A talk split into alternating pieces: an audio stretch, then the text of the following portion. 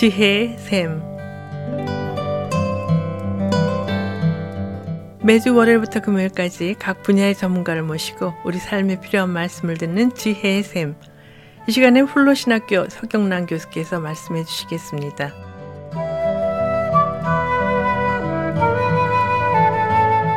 안녕하세요. 오늘 저는 지난주에 이어서 빌리 니어 무어라는 사람의 이야기를 계속하려고 합니다.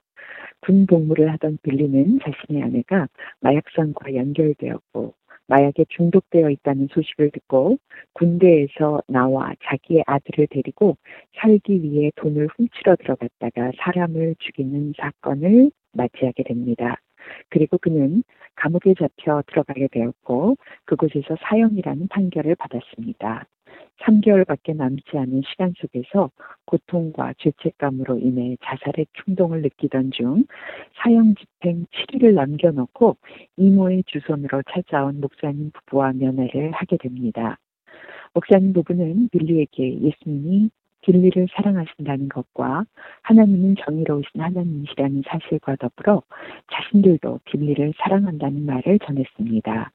그리고 빌리는 크게 감동받고 예수님을 그의 삶에 영접하고 곧바로 세례를 받았습니다. 그 경험으로 인해 빌리의 감옥에서의 새로운 삶이 시작되었습니다. 놀라운 것은 사형 집행 날짜가 13번이나 바뀌고 연기되는 가운데 빌리는 성경을 공부하게 되었고 감옥수들에게 성경을 가르쳤으며 신학대학의 학위까지 받게 되었다는 것입니다. 결국 16년 반 후에 빌리의 사형 날짜가 1984년 5월 24일로 확정되었습니다. 그의 사형 몇 주 전 빌리는 주님께서 피해자의 가족에게 사과의 편지를 쓰도록 말씀하시는 것을 느꼈습니다. 그리고 그는 피해자의 가족들에게 자신을 용서해주면 감사하겠다고 그러나 자신을 용서하지 않는다고 해도 자신은 이해한다라고 편지를 썼습니다. 왜냐하면 자신이 피해자의 가족들이라면 자신도 용서할 수 없었을 것이기 때문이라고 했습니다. 그리고 곧 빌리는 피해자의 가족들이 자신들은 그리스도인이며 그를 용서한다라는 편지를 받게 됩니다. 그래서 빌리는 또다시 그들의 용서에 감사하는 편지를 보냈고 그들도 편지를 보내면서 매주 편지 왕래를 하게 되었습니다. 결국 빌리가 전기 의자에서 사형을 당하기 72시간 전 죽음 감시 독방으로 옮겨졌습니다. 그리고 간수장이 우리가 당신을 죽이고 난 후 당신의 시체를 어떻게 해주길 원하냐고 물어왔습니다. 그날 죽음 감시 독방에서 빌리에게 두려움이 홍수처럼 몰려왔습니다. 빌리는 진정하려고 애썼고 성경을 읽으려고 했지만 하나님께 집중할 수 없었습니다. 그는 그곳에서의 방부제 냄새와 차를 타는 냄새, 즉 죽음의 냄새만을 맡을 수 있을 뿐이었습니다. 그래도 빌리는 주님께 집중하려고 노력하고 있었습니다. 그런데 어떤 일로 인해 그는 갑자기 폭발하게 되었습니다.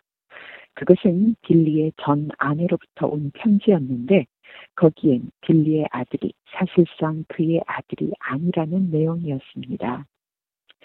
가슴에 큰 펀치를 얻어맞은 것 같은 고통 중에 신음하고 있을 때 주님께서 빌리에게 말씀하셨습니다. 너는 죽지 않고 살 것이고 주의 일들을 선포하게 될 것이다. 그때 빌리는 주님께 정말로 당신이십니까? 제가 사형당하지 않을 것이라고 당신께서 말씀하시는 것인가요? 그는 또한 하나님, 제가 어떻게 하나님께서 주신 이 말씀 위에 설 수 있습니까? 라고 질문했고, 믿음은 들음에서 온다라는 확신이 빌리에게 들어왔습니다. 그리고 빌리는 이것을 계속해서 말하기 시작했습니다. 어떤 간수가 빌리가 중얼거리는 말을 듣고 당신 뭐라고 말했어? 라고 물었습니다. 빌리는 예수님께서 말씀하시기를 나는 죽지 않고 살 것이며 주의 일들을 선포할 것이라고 하셨습니다. 간수들은 빌리의 사형을 준비하기 시작했습니다. 그래서 그들은 빌리의 머리를 밀려고 하는데 누군가가 끼어 들어왔습니다. 그에게 무슨 일을 하고 있는 것입니까? 그러자 간수들은 우리는 그의 머리를 밀려고 하는데요. 라고 말하자 그 상관은 아닙니다. 또 다른 항소가 들어왔다는 사실을 들었습니다. 그 메시지를 받고 지금 이곳으로 온 것입니다. 라고 말했습니다.